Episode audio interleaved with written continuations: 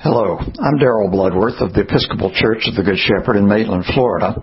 This is lesson 14 uh, in our study of the Gospel of John, and we pick up with uh, the first 17 verses of the 13th chapter. Now, before the festival of the Passover, Jesus knew that his hour had come to depart from this world and go to the Father. Having loved his own who were in the world, he loved them to the end. The devil had already put, put it into the heart of Judas, son of Simon Iscariot, to betray him. And during supper, Jesus, knowing that the Father had given all things into his hands, and that he had come from God and was going to God, got up from the table, took off his outer robe, and tied a towel around himself. Then he poured water into a basin and began to wash the disciples' feet and to wipe them with the towel that was tied around him. He came to Simon Peter, who said to him, Lord, are you going to wash my feet?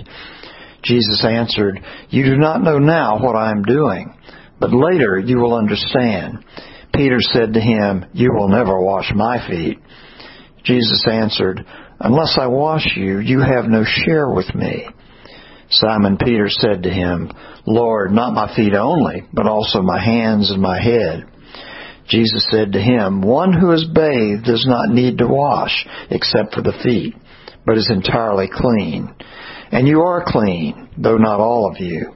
For he knew who was to betray him. For this reason he said, Not all of you are clean.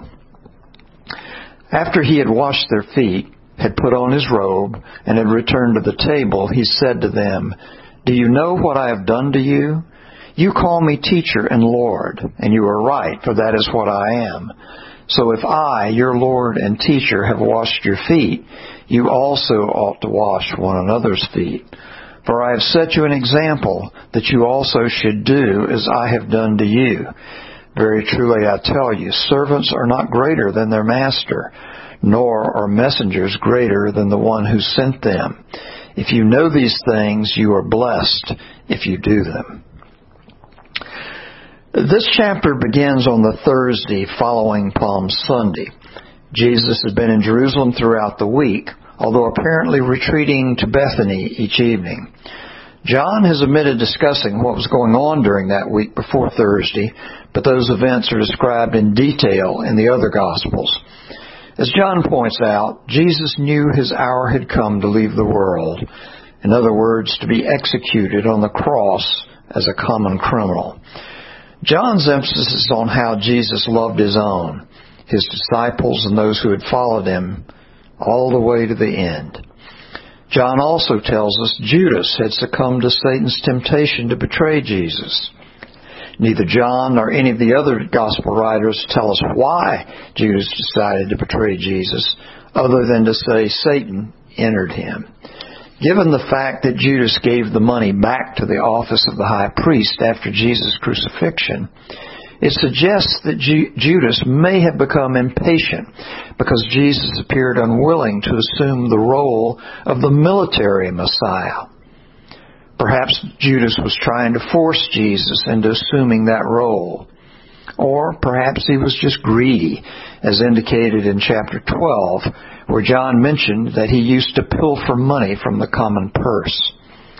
Whatever the reason, Satan tempted him at his weakest point, and Judas surrendered to the temptation.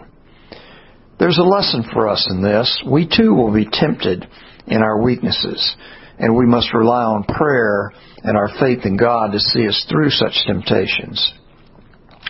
Judas did not do this, and his name has become the most loathsome in history. Beginning with verse 3, John describes Jesus washing the feet of the disciples. The context for this can be gleaned from the other Gospels. Although this is Thursday night rather than Friday night, Jesus, Jesus and his disciples are nevertheless celebrating the Passover dinner. Whereas the Judean Jews celebrated Passover on Friday evening, the Jews of the diaspora and the Galilean Jews observed it on Thursday night. This explains why the Jewish authorities wanted to get Jesus down from the cross before night fell on Friday so they would still be ritually pure to observe Passover. A new day began for the Jews at nightfall, so Passover began for the Judean Jews at nightfall on Friday, which would be the beginning of Saturday, just as the Galilean Jews would be celebrating Passover on Thursday evening at the beginning of Friday. So the events described in these verses are taking place at a Passover dinner, which we now call the Last Supper, and it's taking place on Thursday evening. John does not describe the introduction of the Lord's Supper, the Eucharist, by Jesus during the Passover meal, but begins by describing Jesus washing the feet of the disciples. Luke gives us a detail that explains why Jesus did this. In Luke uh, chapter 22 verse 24, he tells us that a dispute arose among the disciples as to which one of them was to be regarded as the greatest. You may remember that this has happened before. James and John's mother had approached Jesus with both of them in tow, asking that her sons would be the ones to sit at Jesus' right hand and his left hand in the royal court. In other words, uh, she was asking that they have the highest positions. Once Jesus set up his kingdom after overthrowing the Romans as they expected to happen. So this is the setting. They are celebrating the Passover meal in Jerusalem, where Jesus is a wanted man. Jesus has told them his hour had come and that he would be leaving them soon. And yet they are still arguing among themselves over who will be regarded as the greatest among them. It was not their finest hour, and it shows the degree to which they still fail to understand who Jesus was, and particularly what his mission was. Jesus had rebuked the disciples previously for such attitudes, but this time he decided to show them what he expected of them. As Jesus took off his robe and put a towel around him as a slave would, the disciples would have been aghast. He begins to wash their feet, which was a role reserved only for slaves or servants. They are too astonished and embarrassed to say anything as Jesus goes from one to the next, washing their feet just as a slave would. Keep in mind that Judas is still among the disciples at this time. He doesn't leave until later. So Jesus is, is demonstrating humility not only to those who honor him and believe in him, but also to his betrayer. No one says anything until Jesus gets to Peter. He is not about to let Jesus wash his feet because Jesus is his master and Lord. He should be washing Jesus' feet. Jesus tells him he doesn't understand now, but will later. But Peter persists in his refusal. Only when Jesus tells Peter he can have no share in him unless he washes his feet does Peter relent. And then he wants not just his feet washed, but his whole body. In other words, he asks for a bath. This is consistent with Peter's behavior throughout the Gospels. He's headstrong and impetuous and says what he feels sometimes before engaging his brain. But he was fully committed to Jesus. Beginning in verse 12, Jesus did something he didn't always do with the disciples. He explained what he had just done. The disciples did not yet get it that their role was not to lord it over one another or over other believers. Their role was to follow the example of their teacher, the one they had committed their lives to. Jesus explained, You call me Lord and teacher, and I am.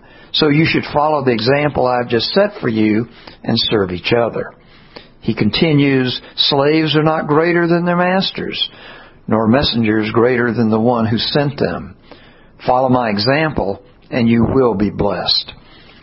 Although Jesus had not been able to get this message through to the disciples before now, this time his message which really was a living parable connected with them.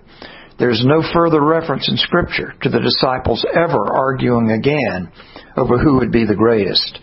It's a lesson we should all remember. Service to God and service to one another in an attitude of humility rather than position or accolades are to be the measure of our devotion to God.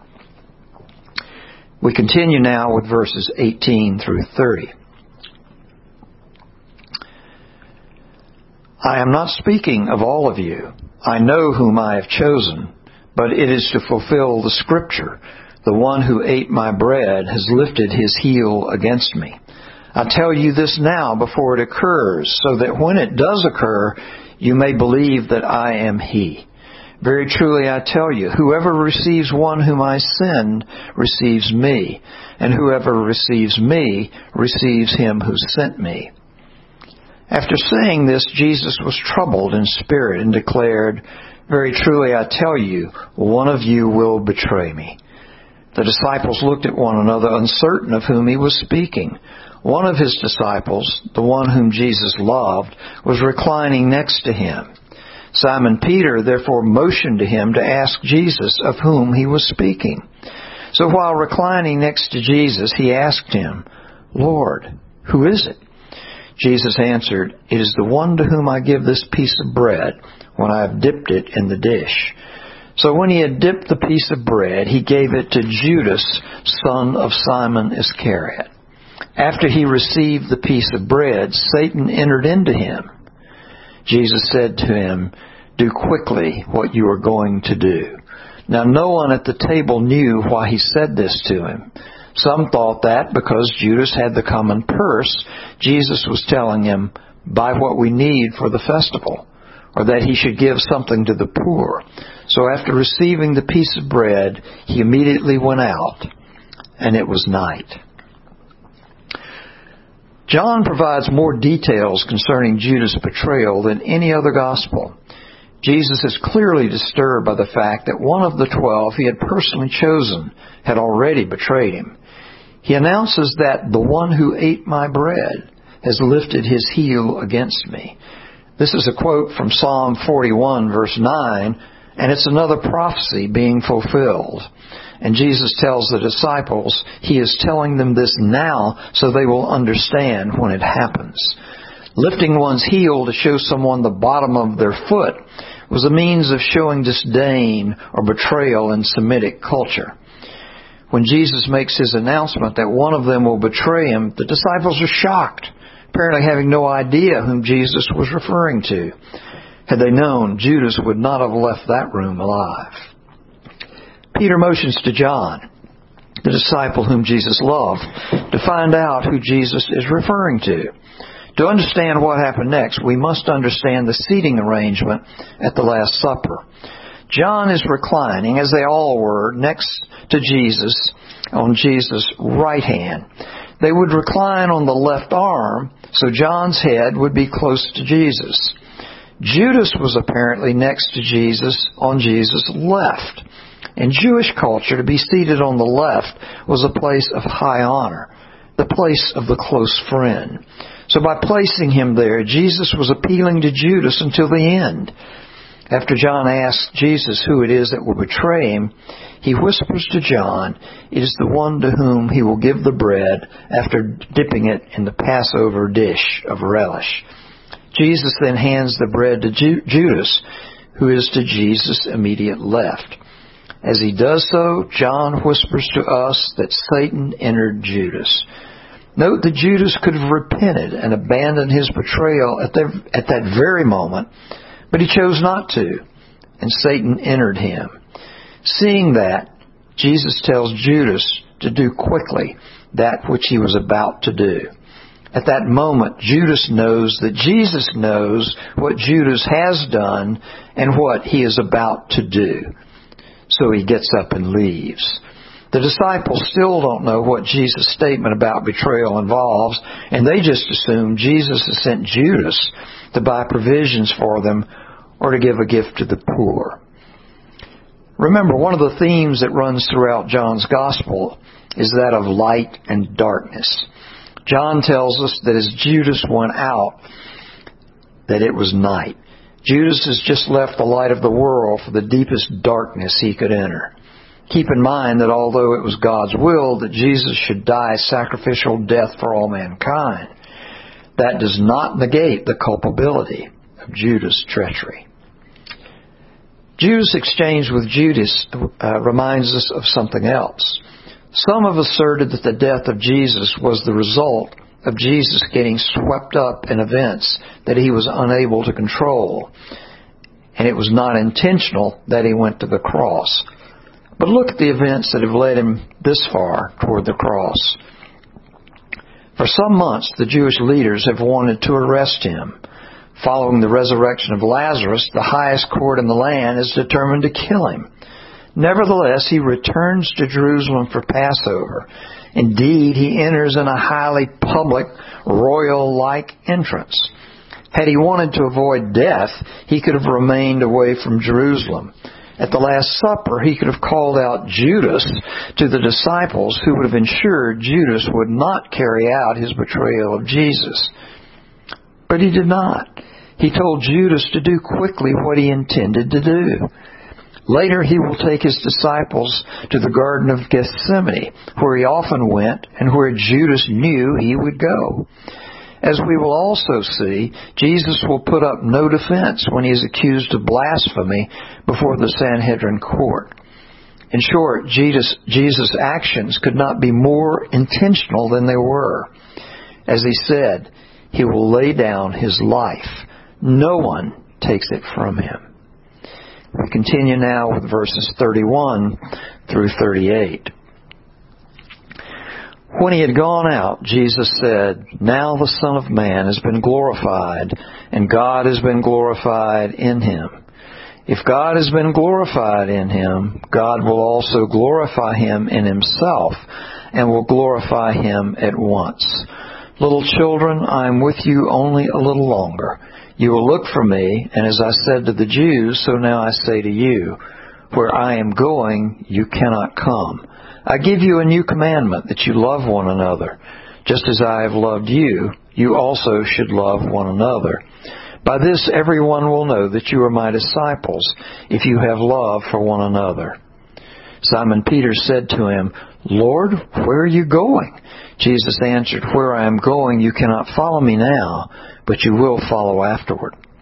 Peter said to him, Lord, why can I not follow you now? I will lay down my life for you. Jesus answered, Will you lay down your life for me? Very truly I tell you, before the cock crows, you will have denied me three times. As soon as Judas leaves the room, the atmosphere changes. Jesus addresses the remaining disciples as little children. The only time in John's Gospel that Jesus does this. It must have made an impression on John because in his first letter, 1 John, he uses the term seven times. Jesus' first words to the disciples here also show how different the kingdom of God is. Jesus says the Son of God is glorified and God is glorified in him. Normally one thinks of receiving high praise and adulation when a person is receiving glory. Basically along the lines of what happened on Palm Sunday when Jesus entered Jerusalem. Now, however, he is squarely faced with two, two humiliating legal proceedings, with brutal beatings, and finally with crucifixion on a Roman cross. Jesus is letting his disciples know that true honor and glory in the Father's kingdom come from sacrifice. And he's letting them know that, that now before these events occur. Jesus also gives the disciples a new commandment. They must love one another just as Jesus has loved them. How is that? He has loved them sacrificially. They don't yet understand the extent of the sacrifice Jesus must make, but they will soon know. And, Jesus adds, the mark that identifies you as my disciples will be that you love one another. They must have taken Jesus' words to heart because the comment many people, even non-believers, made about Christians in the early days of the church was that it was remarkable how much they loved one another. We also see Peter being bothered by Jesus saying once again that where he was going they couldn't follow now, but would follow later. This doesn't satisfy Peter, and he asks why he can't follow him now. He's ready to go anywhere to follow Jesus, and he even says he is ready to lay down his life for Jesus. We have every reason to believe that Peter meant it 100% when he said this, but Jesus foresees what lies ahead. Jesus also gives the disciples a new commandment. They must love one another just as Jesus has loved them. How is that? He has loved them sacrificially. They don't yet understand the extent of the sacrifice Jesus must make, but they will soon know. And Jesus adds, the mark that identifies you as my disciples will be that you love one another. They must have taken Jesus' words to heart because the comment many people, even non-believers, made about Christians in the early days of the church was that it was remarkable how much they loved one another. We also see Peter being bothered by Jesus saying once again that where he was going, they couldn't follow now, but would follow later. This doesn't satisfy Peter, and he asks why he can't follow him now.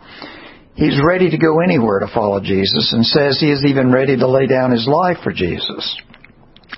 We have every reason to believe that Peter meant it 100% when he said this. But Jesus foresees what lies ahead, not only for himself, but also for his followers, including Peter. He knows Peter will be so shaken by the events to come that he will even deny he is a follower of Jesus, not once, but three times. Peter is ready to prove Jesus wrong, but Jesus' statement was prophetic. And Peter, the impetuous one who professes he is ready to follow Jesus anywhere, will deny he even knows his Lord when the time of trial begins. We'll pick up with the next lesson in chapter 14.